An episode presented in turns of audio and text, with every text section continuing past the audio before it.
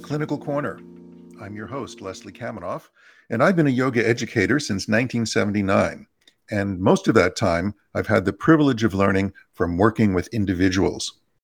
In each episode of this podcast, I'll chat with other clinicians about the history, techniques, and stories related to the healing work they do with their clients.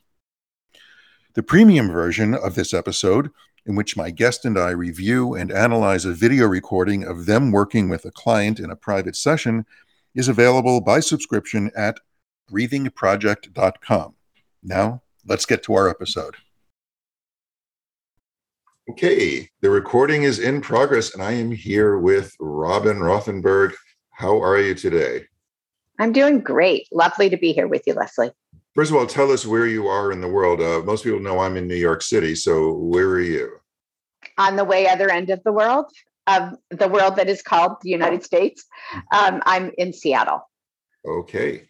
I'm right. looking out right now at the Olympic Mountains. Uh, and uh, it's sunshine and there's beautiful snow caps and i'm looking across the sound so it's pretty blissful well today in new york we have seattle weather it's gray and rainy and i'm looking out my window and all i see is scaffolding and that's very typical for new york city right now okay so um, this is going to be uh, fun because um, uh, i always have fun when i'm connecting with you um, and in particular because of uh, what I um, wrote to you uh, was the intention of this, where we are here to do the exact opposite of dumbing things down uh, in short sound bites. We're here to have um, an in-depth conversation, to talk shop, and to um, share the work that you're doing, particularly around breathing. Uh, with other clinicians. And that's why we're calling this podcast the Clinical Corner. Um, and so uh, I wanted to start by just letting you introduce yourself. I'm not going to just read whatever bio you've written, which typically gets done. So uh, just let let people know uh, who you are and um, the work that you're doing. So sure. So I'm a yoga therapist, certified yoga therapist. I've been running. Um, I've been I've been practicing yoga therapy since 2000, and really unofficially before that and um, been very involved in IAYT, International Association of Yoga Therapists. Um, served on the accreditation committee for six years. I'm now serving on the board. Um, my uh, yoga therapy program has been accredited since whatever the first year was, 2014 or something. first round of programs. I, I, I was. Yes. I was unofficially the first one that passed the muster. The very first one. Wait, yours was approved before Gary's was approved? this is being recorded. You have to edit that out. Why? No, we were all approved at the same time. We were all, there was a group. There was a group, but somebody had to be like the first one that was looked at. So, anyway, I'm just saying, anyway, we were all in it together. Um, we were the pioneers and had to suffer the consequences of that. There was a lot of suffering that went on with that process. It was challenging on all sides. Well, I was um, at the council. We are learning when, when when the first discussions were happening. You remember that, right? Yes, yes, yes. The standards committee, which Gary was very instrumental in, and yeah. anyway, along with a, a number of my other colleagues that are other colleagues that really worked hard to mince through all that. That was, I think, the, the, the most challenging of all the committees. That one. Mm-hmm. Um, it was. Yeah. So yeah. Anyway, so I um, I I have been I have a private practice. I see clients uh, all the time, seemingly, and uh, and then I and yes, I am indeed. And then I'm also a teacher and a mentor, and supporting um, others in the in the field who want to become skilled and proficient at offering yoga therapy. Um, there's a variety of areas that I feel like my work specifically hones in on and um, breathing pranayama and breath practices is certainly one of those and the one that um, i wrote my books about and and that um, because i think of the what's happened with the breath and long covid and the effects of breathing on the immune system and all these other systems is coming to to people's awareness more to people's awareness um, i have been called upon to um, educate and support others in coming to understand what I've come to understand uh, about breathing, which has only in part come through my study of yoga and the teachers that I have studied with, and even larger part come through outside um, resources who are experts in respiratory physiology and breathing and have through that lens come to understand pranayama in a way that I couldn't understand while being in the center of the world of yoga, which has omitted, unfortunately, some important facts about physiology and how breath actually works. Well, it's one thing to omit facts, it's another to promote myths, and that gets done a lot. Yes. So we'll talk yes. about all of that. Uh, you mentioned books. Um, so tell us about uh, your writing. Uh, well, that's another story. We could go down that rabbit chute. I've been wanting to be a writer since I was eight. No, that was my first passion was writing. I've always written.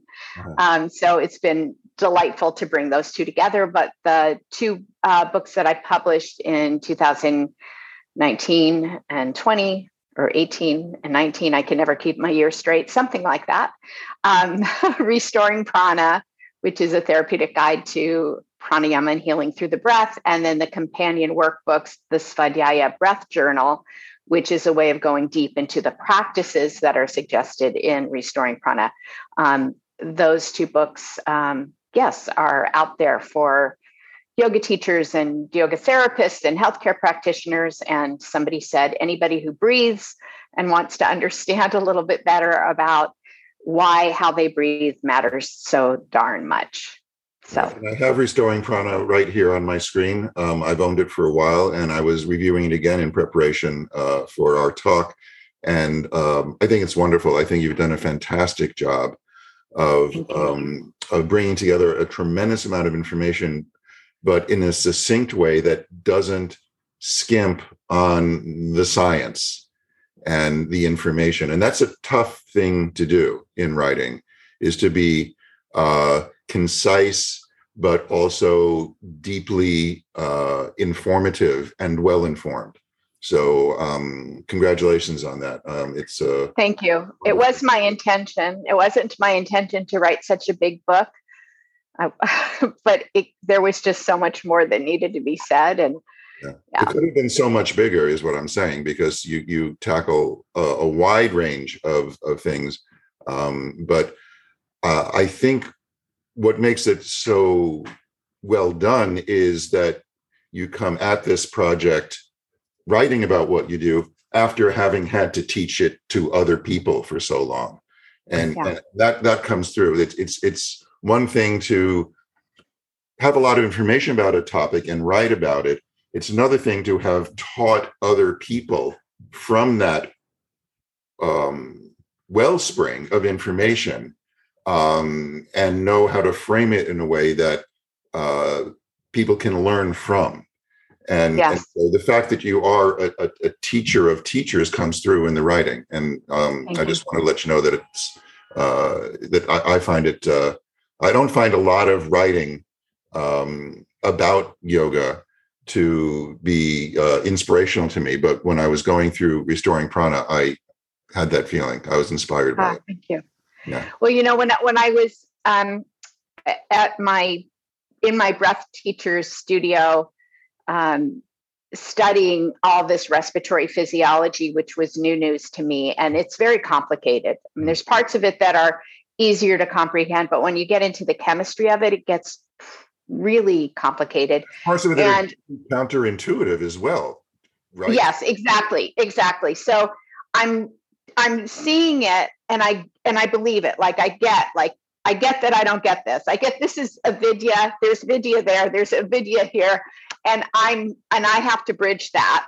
Hmm. And as I'm bridging it, I'm thinking, and once I get this and can speak it in a not like this is being presented, but in a really clear and simple way, I have to communicate this to my my homies i have to get this into the world of yoga and certainly yoga therapy because we don't have this information and we need to have this information to do our job. We cannot we cannot work with healing aspects of yoga without breath. It's key it's central. And if we don't understand really what we're doing with the breath we could very likely be causing harm. Right. And, and we cause harm to ourselves in our practice by getting stuck in patterns that we've learned in yoga that ultimately yes. end up being dysfunction. And you write about that in the book. I want to go back to one thing you just said, though, yes, but, and correct you a little bit. That was not avidya. When you recognize your own confusion, that's a state of clarity. Well, so, there's um uh, there's a there yeah like one of the veils comes up like ooh I get that I'm I'm really missing this but I still didn't comprehend it right it's it's taken me and I still trip over it because it gets so confusing. It's like, wait a minute, did I get that right, or did I just confused about being confused? That's my. I wasn't confused about being anymore. I was like, okay, I'm really, I'm really messed up here. I get that. I was clear on that. Never a yes. problem to recognize your confusion, right? Um, so anyway, you had um, you write about it in the book. You had a host of health issues that were diagnosed in your early 20s as a laundry list of, of things, which are not uncommon diagnoses uh, that that people have when they come to someone like us for help.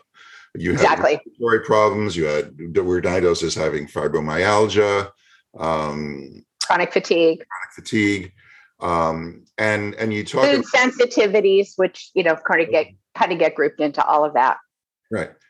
And, and so in your mid 20s you encounter yoga. What was what was your your first yoga experience?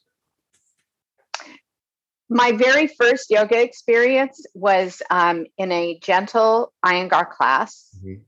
And my introduction to yoga was through the, the doorway of Iyengar Yoga, mm. um, which I then went on and became certified in. Mm. Um, and uh, I, uh, it was an interesting experience of having never done any yoga before. And like every instruction that the teacher gave it's like it just went it went. I was kind of a head case then. I still am pretty heady kind of person academic cerebral whatever. Mm. but anyway it was kind of like my body was like yes like this is how you've always wanted to move. You've always wanted to do this. It was just like almost like this homecoming. Like mm. the this the language came in and my body just said, "Oh, we know what to do with this." And I my head was kind of going, "But we've never done this before and I I don't understand." Right? A little bit of that getting it not getting it thing. And I remember walking out the door because I lived a few blocks from the studio. I was a brand new mom. Well, I had a 6-week-old baby, so pretty brand new. I also had a 2-year-old, but you know, I was pretty postpartum, had been on full bed rest for three months with my second child. Active uterus uh, is what I read, uh, something like that. You know, um, now, uh, so do you want to go? Do you want me to go into like my trauma and my sad story? But, um, but no, but I mean, it it's not unrelated to the breath. Uh-huh. But um, I was in premature labor with both. The the lining of the uterus is embedded with smooth muscle because I was a chronic hyperventilator. The smooth muscle and my CO2 levels were way low my whole life. And in pregnancy, of course, that even escalates because more progesterone increases breath rate. Um, unbeknownst to me, there was stressors as well going on, but uh, the smooth muscle contracts more, which will increase contractions in a organ like the uterus. So I had quite a cathartic, good, deep sob cry when I was in Ireland studying about the breath and reading about the effect of hyperventilation on various aspects of the body and recognizing that that very traumatic period of time, that three months of being on full bed rest with a two year old, I can't even tell you the nightmare of that part of my life. My husband was traveling a lot. It was really, um, really, really hard.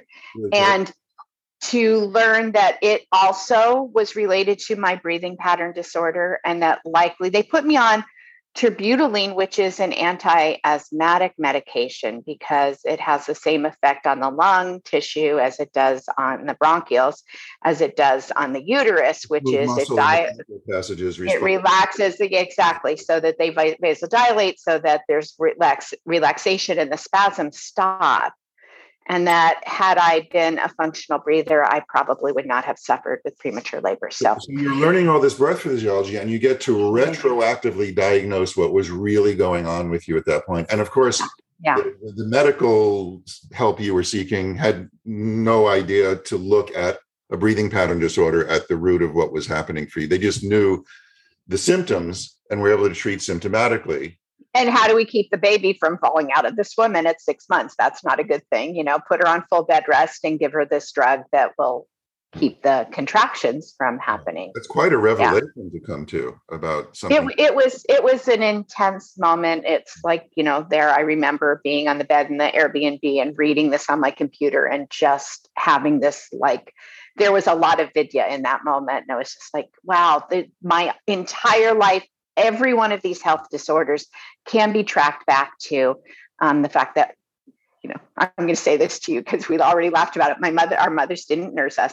No, but really and truly, the back to breathing pattern disorders, which started off with, I mean, really and truly not getting this apparatus, you know, wired up correctly so that it worked properly so that we could become functional breathers, which is actually we don't need to, to go into like early yeah, yeah. origins of breathing patterns. No, no, no, no. Because you know that that could be a whole other conversation and not exactly the topic we're heading towards.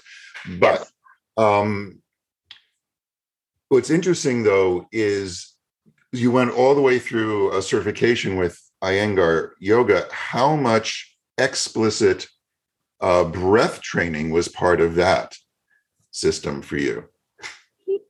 You know how it is. Breathe. That's the instruction. I wanted, I wanted you to say it because you're the one who went and got certified. I did get certified, but I, you know, again, that was my introduction, I didn't, I had blinders on. I didn't even know that there was other kinds of yoga. I thought that was yoga. Mm-hmm. Um, and then when I started getting curious about other forms and started looking into, you know, the doors of other rooms, um, that's when I met Gary and, um, mm-hmm. uh, and, and then started down that path. And then I studied with Nischala and then, you know, Richard Miller and like, you know, like, so anyway, I've, I've, I've spread my wings since then. Gary Kraftsow is the Gary we've been referring to. Yes, yes. Joy Devi, um, and of course Richard Miller, who wrote the um, foreword for your for your book. Yeah, he did. And one of the co-founders of the International Association of Yoga Therapists and longtime student of Desikachar. So all of that goes well. Well, Nish doesn't go back to Desikachar, but but no. Gary, of course, and Richard go back to Desikachar. Um, yeah. And and the then Krishnamacharya with Iyengar. Yeah. Right. And the breath centric approach that Desikachar has to to practice. Yes. And, and that really that appealed to me as being somebody who was I was I was always trying to get my Iyengar teachers to say more and do more with pranayama, and nobody would.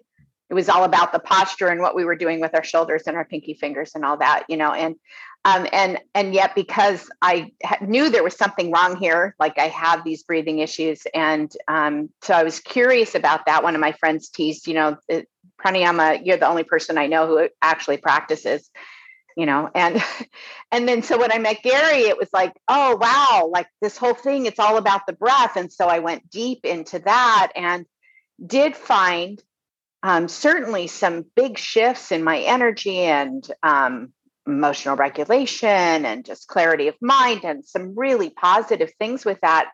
Um, however, you know, I'm a good Pitta student and I, you know, and the deal was breathe bigger and more. And so I just kept be, be breathing bigger and more. And then a variety of other things kind of came together at that same point that required me to talk a lot and breathe a lot. And the combination put me really far over the edge, which is when I ended up going backwards in health and then eventually seeking outside support outside of yoga.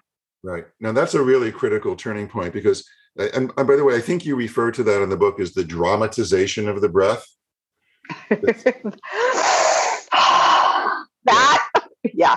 Yeah uh, you're doing it for yourself, but also for the rest of the room and your teachers to show that you know that you want them to hear your ujjayi, you want them to see that you're breathing fully. And see when we take when we say to someone, "Take a full breath," that's a very very loaded statement that requires a yeah. lot of unpacking of what we yeah. actually yeah. mean by that and what we intend a student to do in response to a cue like that. Um, yes. And we can certainly get into the the the neuro the neuromuscular sensory motor uh, memories and and habits we have around what feels like a full complete breath yes. and whether that's yes.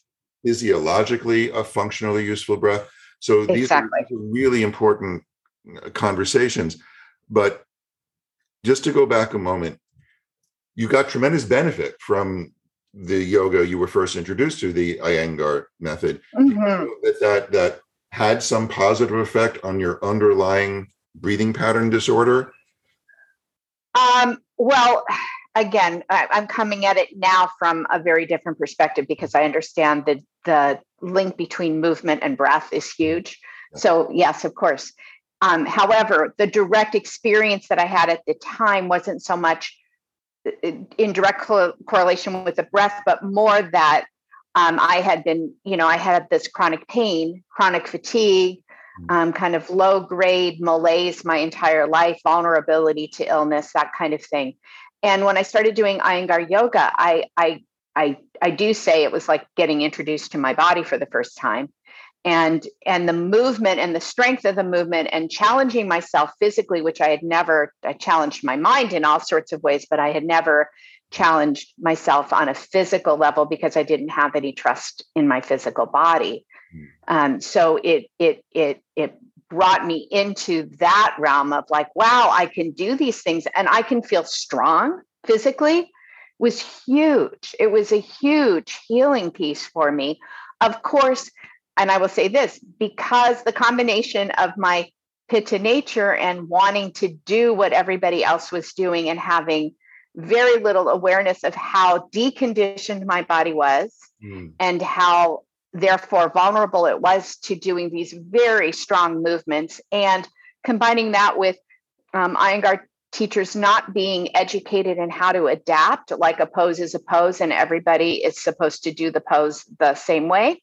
Um, and I mean, there's some props and things like that for adaptation, but there's still some movement, some of the movement patterns that are um, sort of, you know, just part of the lore of Mhm. of of the Iyengar system broke my structure. So I in in you know like I have multiple injuries. I got healthier and I acquired multiple pretty serious injuries in pretty much every part of my body. from trying to Um, get when I- body to to conform to the the Exactly. idealized shape Yeah. you were striving for. Yeah. Yeah. Yeah. So discs in my back, in my neck, my SI joint, hamstring, and rotator cuff tears. Um, I think those were the main ones. I so uh, so th- I was having. I mean, and they were serious. I mean, the neck was the worst and the last. I was in acute chronic pain for 18 months. Couldn't raise my arm; it would just fall down. Let's be clear. This is from you manipulating your own body, or for from teachers manipulating your body for you, or a combination of both. Okay. A combination of both. Yeah. Okay. All right. the head the headstand was um, a very you know the result of no real conditioning for my neck for my shoulder girdle for my core no understanding really of that and going starting a class in headstand with variations for you know the first 15 minutes of class and Like right off that first thing, headstand. because i wanted to do the intermediate class because that's you know like that's was my goal and my teacher said sure Sure. You're going the beginners classes for scrubs, and you're not a scrub. You, yeah. Okay. No, no, I've been doing this for a year. I'm an advanced practitioner now, whatever. Anyway, you know, so again, I learned a lot. I learned how much that part of me actually didn't serve me, and I needed to edit and, you know, transform that uh, ambitious part that just, kept, you know, was really getting me into serious trouble. And then the neck was, I decided was my last injury. I wasn't going to do that to my body anymore. Really changed my relationship with my body and then I started looking for, I was dedicated to yoga, loved yoga. I wanted more of the philosophy. I wanted more of what was happening on the inside. Um, and I didn't want to be putting my body into positions that were clearly not good for it. And that's when I met Gary. So, you know, when they, you know, when the student is ready, the teacher appears. And that happened. And you met him at a conference or something like that. I met him at the at the San Francisco yoga conference. It was the very first one where they brought together all these different traditions, and Um, that was in 1992 or something like that. Yeah. 92. I had just been certified as a Iyengar teacher, and I was like, yeah, I'm not sure I want to do this anymore. so, anyway. well, in 92, Yoga Journal wasn't doing conferences yet. Uh, so, it was the very first, whatever the year was, that it was the very first conference. You can look it up. I don't know. Maybe it's 94, but something. Anyway, it was 94. It was, yeah because we were unit we were doing unity in yoga then and it was it was right when it switched from unity of yoga it was the first conference like that that was under the auspice of the yoga journal conferences yeah probably 95 actually but anyway maybe yeah so um cool so you meet Gary, you learn about this breath-centered approach of Desikachar. And what I found interesting also when in your chapter about the diaphragm, you you talk about the breathing that you learned. Um, without necessarily having to explain yourself, yes, I learned the traditional start at the chest and move the breath down to the belly breath. Now, you know that most people learn the exact opposite pattern as part of their full yogic breath, right? Um, and whether you're going top to bottom or, or, or bottom to top, um, when you're dramatizing the breath in a particular technique that way and going for, I want to get the full capacity out of my lungs, there's there's still this underlying um, uh, sort of uh, approach that uh, will be problematic if you get stuck in it, right? Um, now, there's a lot of anatomical rationale that you can give for going top to bottom as opposed to bottom to top when you're coordinating with movement and, and so on. And, and that's all fine and good. And I like to make a real distinction. Um, and I want to know if you have a similar way of thinking about it between, yes, this is the technique, and we're going to learn this technique.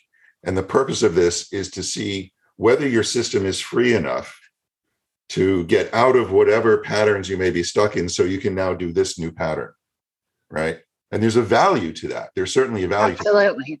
But then to suggest that this new pattern is the is the right correct best proper diaphragmatic yogic way to be breathing is just encouraging people to get stuck in a different place.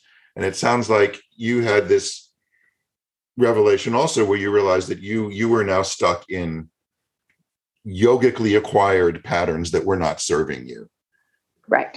And and and and all of which can be put in that bucket if you like of the dramatization of the breath. Yes. Yes. And and in that that accurate yeah yeah uh, yes without a doubt there was that. And then i also because this is one of those ongoing conversations i have on a regular basis with yoga teachers that are coming to me to learn about breathing is that they too are stuck in their patterns of how they learn to breathe. And the first thing I try, you know, just like to try and like, you know, just oh, cr- create a little crack in the window there, mm-hmm. Um, is to differentiate between what is factually actually happening with the breath and then where we're directing our minds and how we're activating muscles. Mm. Right. Because that's that's the first piece to me is that you can tell yourself to move the breath however you want mm-hmm.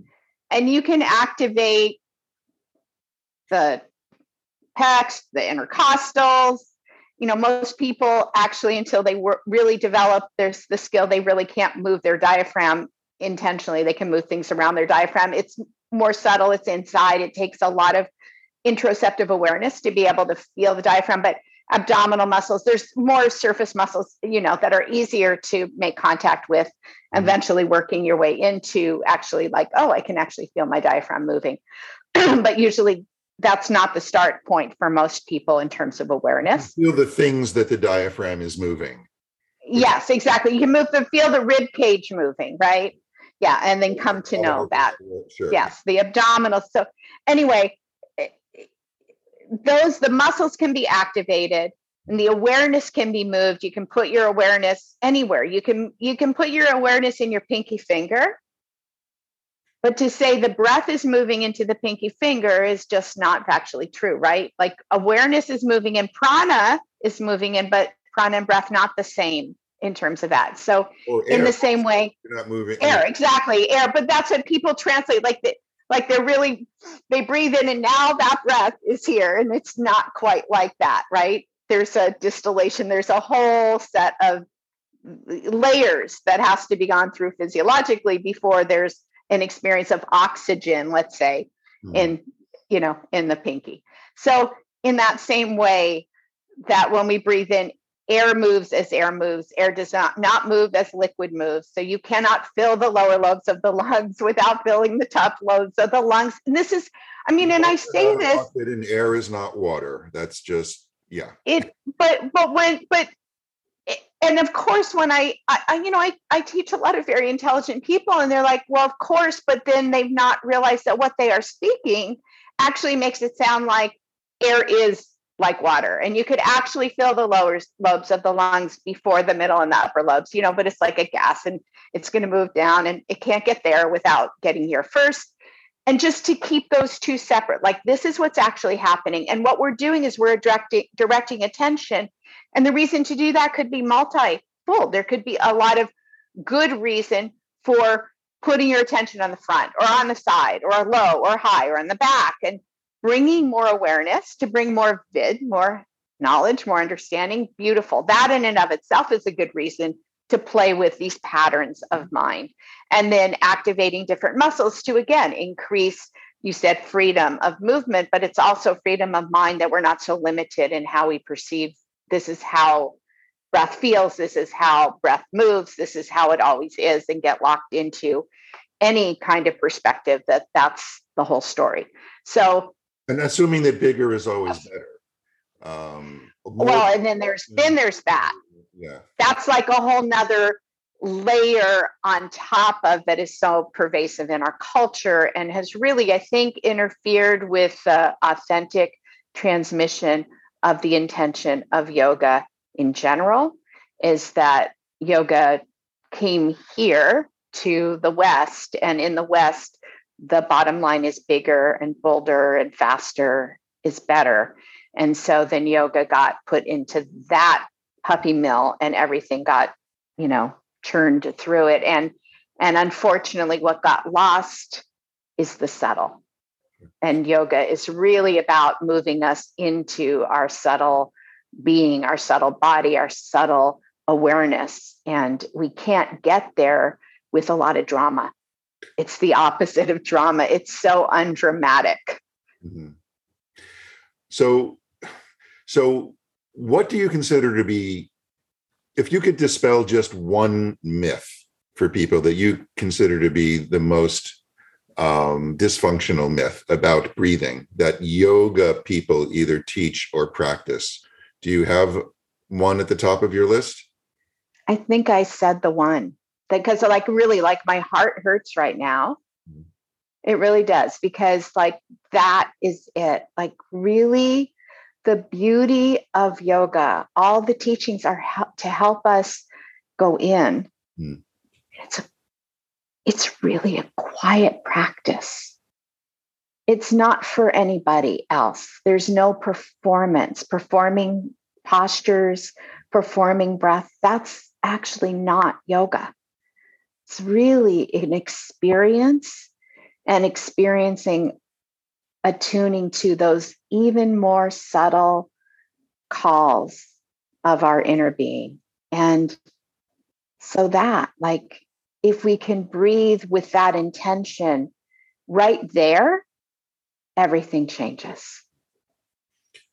You said something very important there that it's quiet, that it's small, but also that it's for us. And and there's there's a trap that we teachers get into when we're practicing on our own mats and that is your mm. class your class planning you're using your practice as class not personal practice time other people yeah that's my bottom line in my, with my trainings mm-hmm. just fyi if you're coming to my training that shit stops here like you prep yes that's part of your responsibility yeah. is to prep for your classes and to have an understanding of how you're going to support your students. And that's about your professional life. Your personal practice is how are you tending to your panchamaya what are you doing how is yoga practice supporting you in your own maturation and noticing that that's where your mind goes when you practice and having the space to see that that's a samskara you know?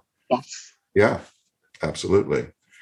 It's a, it's a it's a tricky and subtle subtle thing uh, but it always is when you're dealing with the mind and the breath. Um so and can I just say you cannot deal with one without being impacted without the other being impacted. And that is the other teaching is that prana follows chitta and chitta follows prana. So where one goes, the other goes. It has to be like that. That's the the the whole premise hmm. of pranayama and the mind. Absolutely. they are linked, symbiotic. Ability. But that goes to bigger philosophical issues of the inseparability of mind and body you know, um, and and not having a different set of values for your body than you have for your spirit. Um, exactly. And that, that brings up oh, I like that. interesting questions. Yes. The subject of another podcast. Sticking with the mm-hmm. um, and we're going to get more into this in the second hour where we get really into uh, how all of this carries into the age of COVID. Um. But just to backtrack a little, were you able to maintain your training programs all through the pandemic and the quarantine? Uh, or was there a period of time where you had to suspend everything and then pick up on it again? So, um, Goddess really has a lot of fun with me. It's just always been like that. I've just come to accept that this is how it is. So, um, I ha- I had two programs culminating in spring of 2020. Mm-hmm. One was uh, I mean, they're they're they were part of part one and part two of my therapist training. So the com-, com- combined together, right? The three and a half year program. So foundations was ending, which is the first part. That group was culminating the first week of March in 2020. Yeah. Okay. And um, and then uh, in June, the second group was the they and that was the end of the three and a half year program. They'd done everything together in person for three and a half years, and this was the final module. You know what it's like when you go through a journey like that with people, right? And you're like, and and then you're finally at that point of graduation, you don't just say, wait, we're just going to put it on hold for a while. Like I wasn't in a place where I could put either on hold. So the one in March, half the people said, I don't, I'm not sure what's happening. I feel like I shouldn't travel. You're supposed to. And then the other physically all in one place right when the worldwide pandemic was going to get the lockdown happened there was 10 day my programs at that point were all 10 day modules the lockdown happened saturday on day 9 of that training where the edict came down everybody has to be home and then isolated so i had half the students chose to come and half the students chose not to come and i had to figure it out so I think I I I birthed the hybrid program. Like I didn't know what I was doing, but I was like, I've got to figure this out. I have a projector. I'll project the people who are on Zoom up on the wall, and they'll be kind of in the room in the studio with us, and we'll all like have a party together. And honestly, Leslie, like I was just making it up. And the internet wasn't st- stable at that point. I didn't have the Ethernet set up over there, so it was coming and going, and Zoom was like on overload. And you know, anyway, but right? But it worked, and people said they had some of the most amazing meditations. We were doing that. That particular module was Vedic chanting, mudra, meditation. You know, like mantra. It was all the inner practices, chakras, like going in, in, in. And I'm thinking, this is never going to translate oh, online. How is this going to happen? And I'll never forget one of my students going, I th- uh, when she came out of the meditation, she was like, I think I just experienced samadhi. I'm like, okay, I guess this works, right?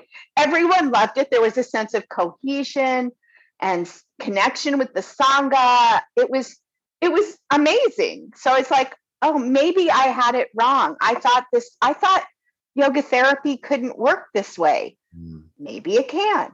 And then I got to practice another 10 days with the whole group because nobody was traveling then. And again, they did all of their final teachings. You know, they had to do teach these classes with everybody, and everybody did a beautiful job and it translated. I'm like, okay, well, okay, I got to reformat my entire program because then I was launching a new one. I had to like get on it. So I spent the summer revamping the program and we launched in the fall and never skipped a beat. So there you have it. Pretty amazing story. Mm. And and you know, I still time, use my projector. Oh, That's yeah. how I teach when I teach classes. Then I get to see them like they're not like what's what are you doing in that little tiny square there? You have to bring their faces into the room with the people that are there in person, and yeah, it, there's yeah me. Uh, I mean, even when I'm just teaching a class, even when you're just it's just you in the room, so that they're big, so that I can actually see what's going on with them, and I'm not squinting or you know blind to what's happening. I can interact with them. I can see the expressions on their faces. It makes a difference. Get sick with COVID? I have had students get sick with COVID. Sure. While they were in your program? Oh, you mean when they came out? Mm-hmm. Or during just during the program in general, or because they traveled? Yeah, d- d- not because they traveled to the no, to no, the no, program, but yeah, yeah, yeah. Yes, I did. I did actually. One of um one of my students um in April got it, of of 2020. She got it pretty bad. Hmm she had, she's been dealing with long COVID symptoms since, but she also had done the Buteyko training and had been doing the breath work, and she swears it's what kept her out of the hospital. Okay, well, you you you went there. You mentioned the B word, so we might as well talk about Buteyko. Uh, no, no, no, no, no. I wanted to. I have it. I, I it's it's up here in my notes. So, Konstantin Pavlovich Buteyko. Um, mm. How would you summarize his contribution to just the world in general and in particular the work that you're doing? Um, well, I would say it's probably best that I not go into the world in general because there's a lot of controversy about him and his well, life and his work. But it's all unfounded, like every other alternative thing Wikipedia writes. Yeah, yeah, yeah.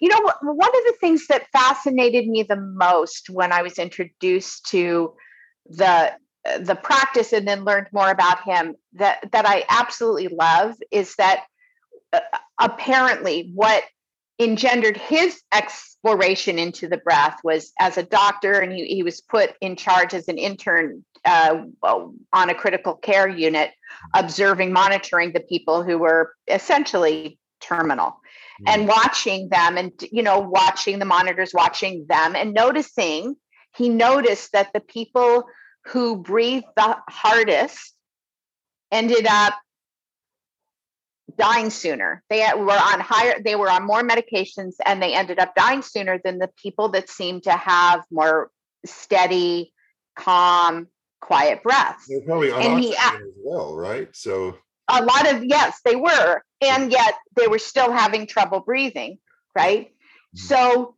um, so he asked the question is the disease driving the breath or is the breath dis- driving the disease? And i'm just like i'm a fan just because he asked that question. Right.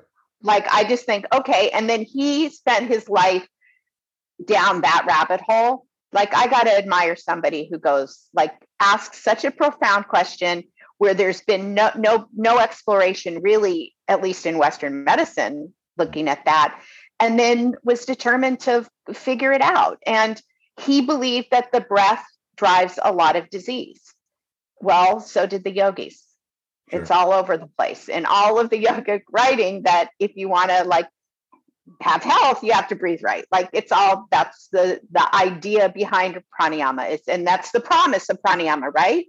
You'll have, you know, like glowing skin and a clear mind and a healthy body and all, you know, like you'll sleep well, you'll digest well, everything functions well if you breathe well. So, um, and he did study the yoga teachings. He studied other, you know, uh, teachings around breath. He was very much a student that way, and so I have great admiration for that. And what he, how he just his teachings came to be distilled down to is this idea of the carbon dioxide syndrome, mm-hmm. and that by breathing too much, we're functioning below normal levels of CO2. And because CO2 is such a carbon dioxide is such a critical um, gas for our body to function well and has such an important um, piece in monitoring our pH, et cetera, that when P- uh, CO2 levels sus- are sustained at a lower than normal level for long periods of time, that disease happens.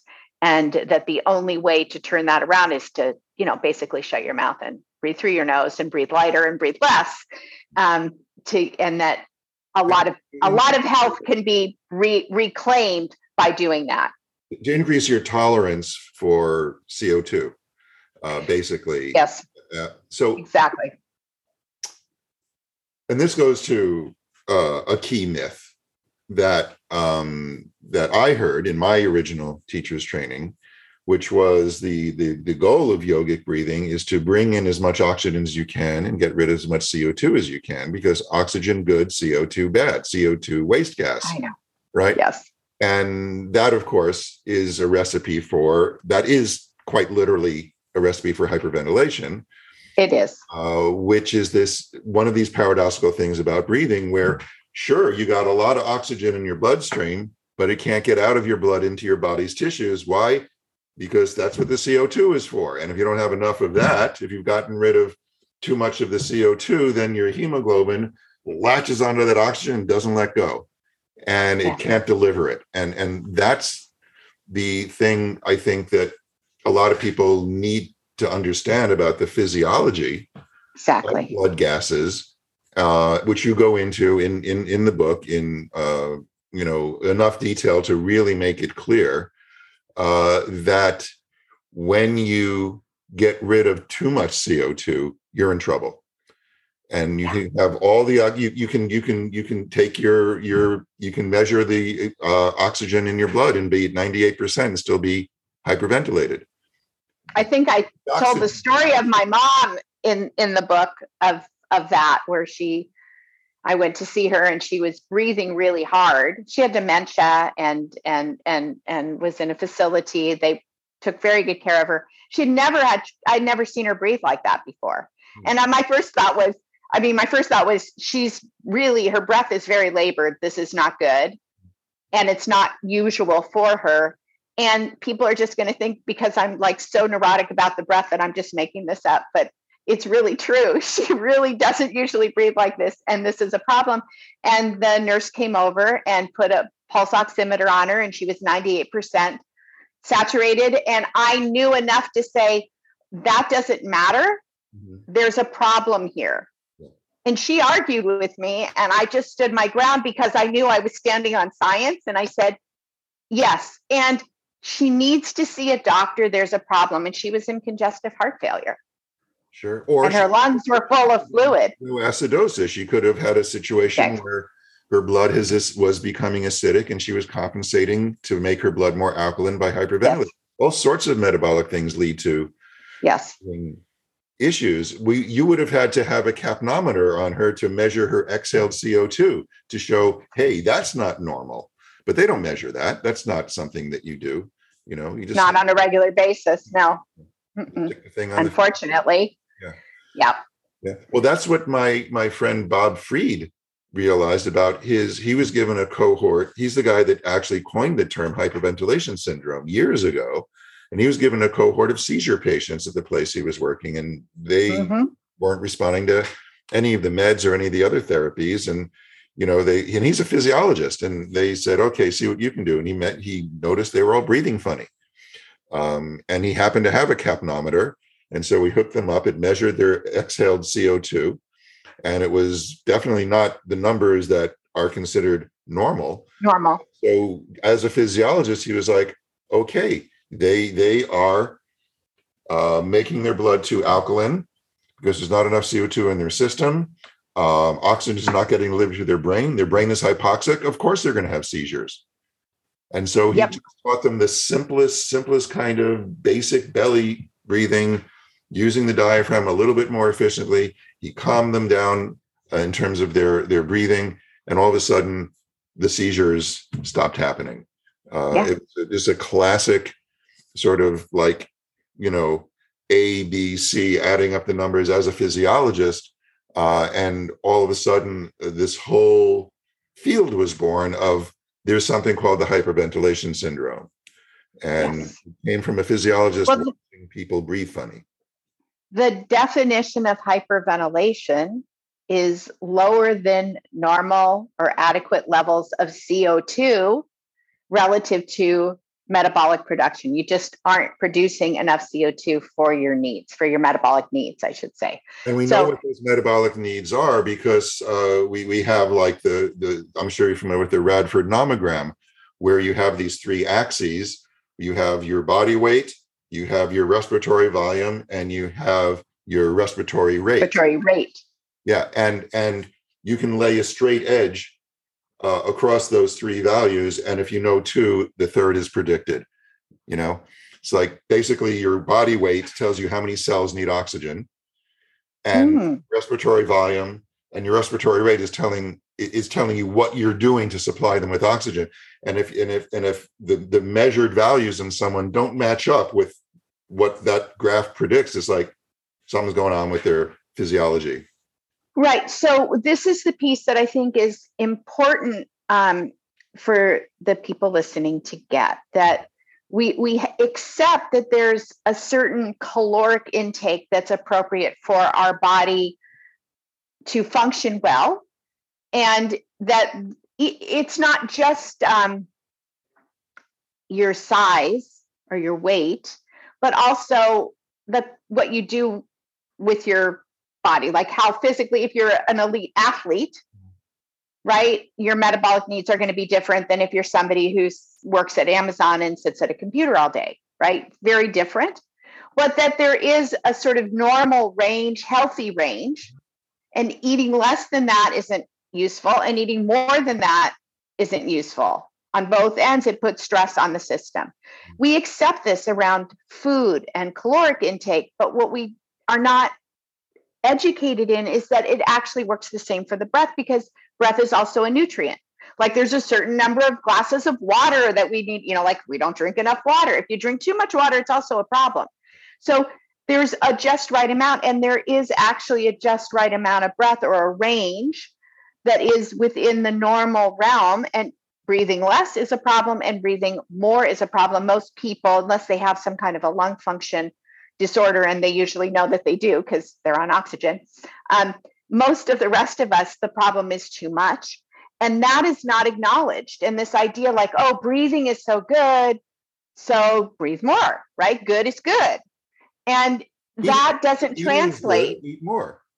Food is good for you. When and when I when I put that, when I bring that in, people go, oh yeah. I'm like, well, it's no different for the breath.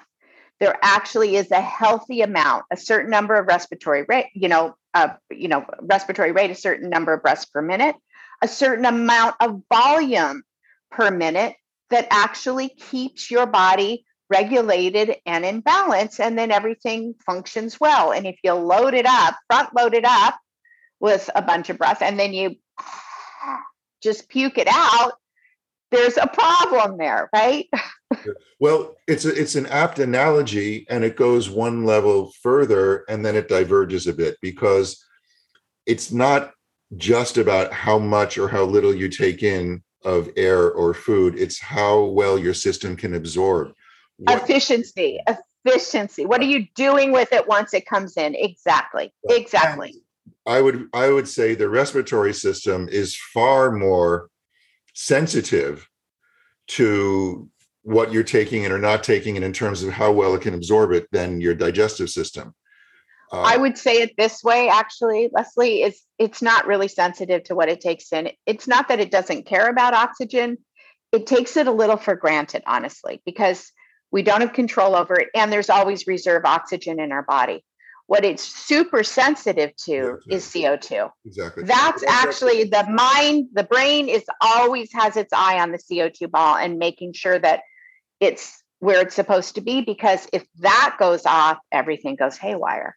yes, your body physiology is far more insensitive to the levels of oxygen than it is to tiny changes in CO2, which are um, exponentially showing effects in your ability to absorb the oxygen you have. You know, a small change in CO2 leads to a large effect in your ability to absorb the available oxygen, which your body and could end up with seizures. Sure, but also Right? your body buffers itself against oxygen. Is is is oxidative stress is bad. Oxygen is It is. toxic. It is. things, right? I know. So it's again, it's I, we you know we started this conversation talking about avidya and vidya, but there again, the myth piece, because you know I list the seven big breath myths. You've already hit on several of them. Um, you know, but this idea like oxygen is the good guy and CO2 is the bad guy. You know, it's taught. You know, I just was listening to somebody who was like going on and on about how bad, uh, you know, like clear out all that toxicity in the CO2, and I'm just like, um, no, no, excess, yes, but no, first of all, we don't want it all out and we need to reserve and conserve our CO2 levels. We need them both. They're on the same team. That's how I always say it. They play well together, but they need to be in right balance. And that oxygen without the buffer of CO2 causes oxidative stress and inflammation. Mhm. And I always say you can eat all the blueberries you want, but if you want the best antioxidant in your body, just shut your mouth, breathe light, and conserve your CO2. That's the irony. A lot of people that are promoting these myths about oxygen good and CO2 bad are also saying, oh, yeah, but I take my antioxidants every day, you know, so I can be healthy. It's like, hmm, okay, little cognitive dissonance there, perhaps. That's a lot of blueberries. Really, just right. Um, actually, uh, the the role of uh, nitric oxide is actually very interesting in this whole process. And it is. let's briefly talk about that before we shift into the second half, which is the Okay. the premium content where we're going to talk about my situation Yes. And breathing and and the work that you've done with me we have a video of you working with me online from a while back that we're going to um, review together this is a preview for those of you listening to the podcast uh, premium content will be available at breathingproject.org where you can sign up for the subscription there'll be all kinds of links accompanying the podcast that show you how to do that and also links to uh, your written work and your training programs and anything else that you Yeah. want to promote. So we'll Yeah. have that available. But uh, nitric oxide, um, the folks that discovered some important things about nitric oxide actually won the Nobel Prize. Uh, it's a really important discovery. It's at the root of some of the most popular uh, prescription drugs on the market. Uh, for obvious And what would that what would that be, Leslie? I don't know. Um, if I could sell a drug to people that let them get a hard on more easily, I'd make a zillion dollars. So Absolutely. yeah, Yep. Go Viagra. uh, nitric oxide. So um, just say a little bit about about that. Like, what's the most important thing for your average person to know about nitric oxide and how the way they're breathing affects the levels in their system? Yeah, so nitric oxide is also a vasodilator, which is why it works so well Mhm. in areas that want to, where people want more vasodilation. Um, and it, uh, we produce it in our body in various places. One of the big areas of production is in the sinus cavity and the parasinuses. And when we breathe through our nose, that's one of the things that happens with nose breathing is that nitric oxide is um, produced and nitric oxide is a antiviral antimicrobial antibacterial and anti-inflammatory um, chemical like it has many many good things about it. And um, when we breathe through our nose it takes care of whatever it is we're taking in through our nose and it helps to keep our lungs healthy. It supports our immune system that way. It's like our first defense against the whatever the ickies that could that we could be taking in when we breathe through our mouth we miss all of that We're bypassing the the we're bypassing the body's intelligence and wisdom in providing us with a nose to breathe through, right? and, and all of the good stuff that happens. That nitric oxide is one of the really amazing things that happens up there. there's other things. Hmm. The nose has a lot of a, a, a lot. It's a very busy place when it's used well and it's intended to be used, you know, whatever 20, 30,000 times a day for every breath we take. Um, unfortunately, many of us have gotten out of nose breathing habits and gotten into the mouth breathing habit. And so we're not getting the benefit of that. So, um, and then when we hum, mm, or you know, which Brahm, or... Bra- Bhramari, anytime we create that kind of vibration, um, nitric oxide is increased by 15 fold, which is a good, good thing. So that's one of the benefits of Bhramari of humming. And um, it can, it also helps with oxygen uptake into the lungs. It helps the oxygen to actually go deeper into the lungs so that there's better perfusion um, of the oxygen. So again, getting back to efficiency, nose breathing, way healthier, way more efficient, and it it costs us far less in terms of um, effort because it's less it, it actually requires less effort to nose breathe than it does to mouth breathe. And it takes us more in the direction of the parasympathetic nervous system more parasympathetic dominance. So it keeps our system more relaxed. But you have to assume there that you're not chronically restricting the throat and are stuck in like a ujjayi pattern which actually makes you work harder to get the air in and out of your body and as useful as that is as a technique that's another place where people can get stuck. Uh, and and it also sure. it also tends to um, cut off our sensory experience of what the air is doing in our upper passages in our in our head and so on. And it makes me think also of the difference between uh, the breathing patterns we use when we're singing, because singing does mm-hmm. vibrate mm-hmm. the skull, mm-hmm. Which mm-hmm. increases nitric oxide. But the typical pattern of breathing is a, a long, slow, sustained vibratory exhale, followed by a short, quick, efficient inhale through the mouth, right?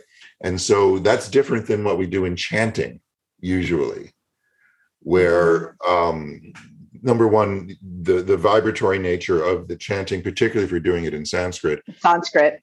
Yeah, and the fact that we're um, going to close the mouth for the inhale and let that air that's coming in draw all of that nitric oxide that the humming is produced down into our lungs.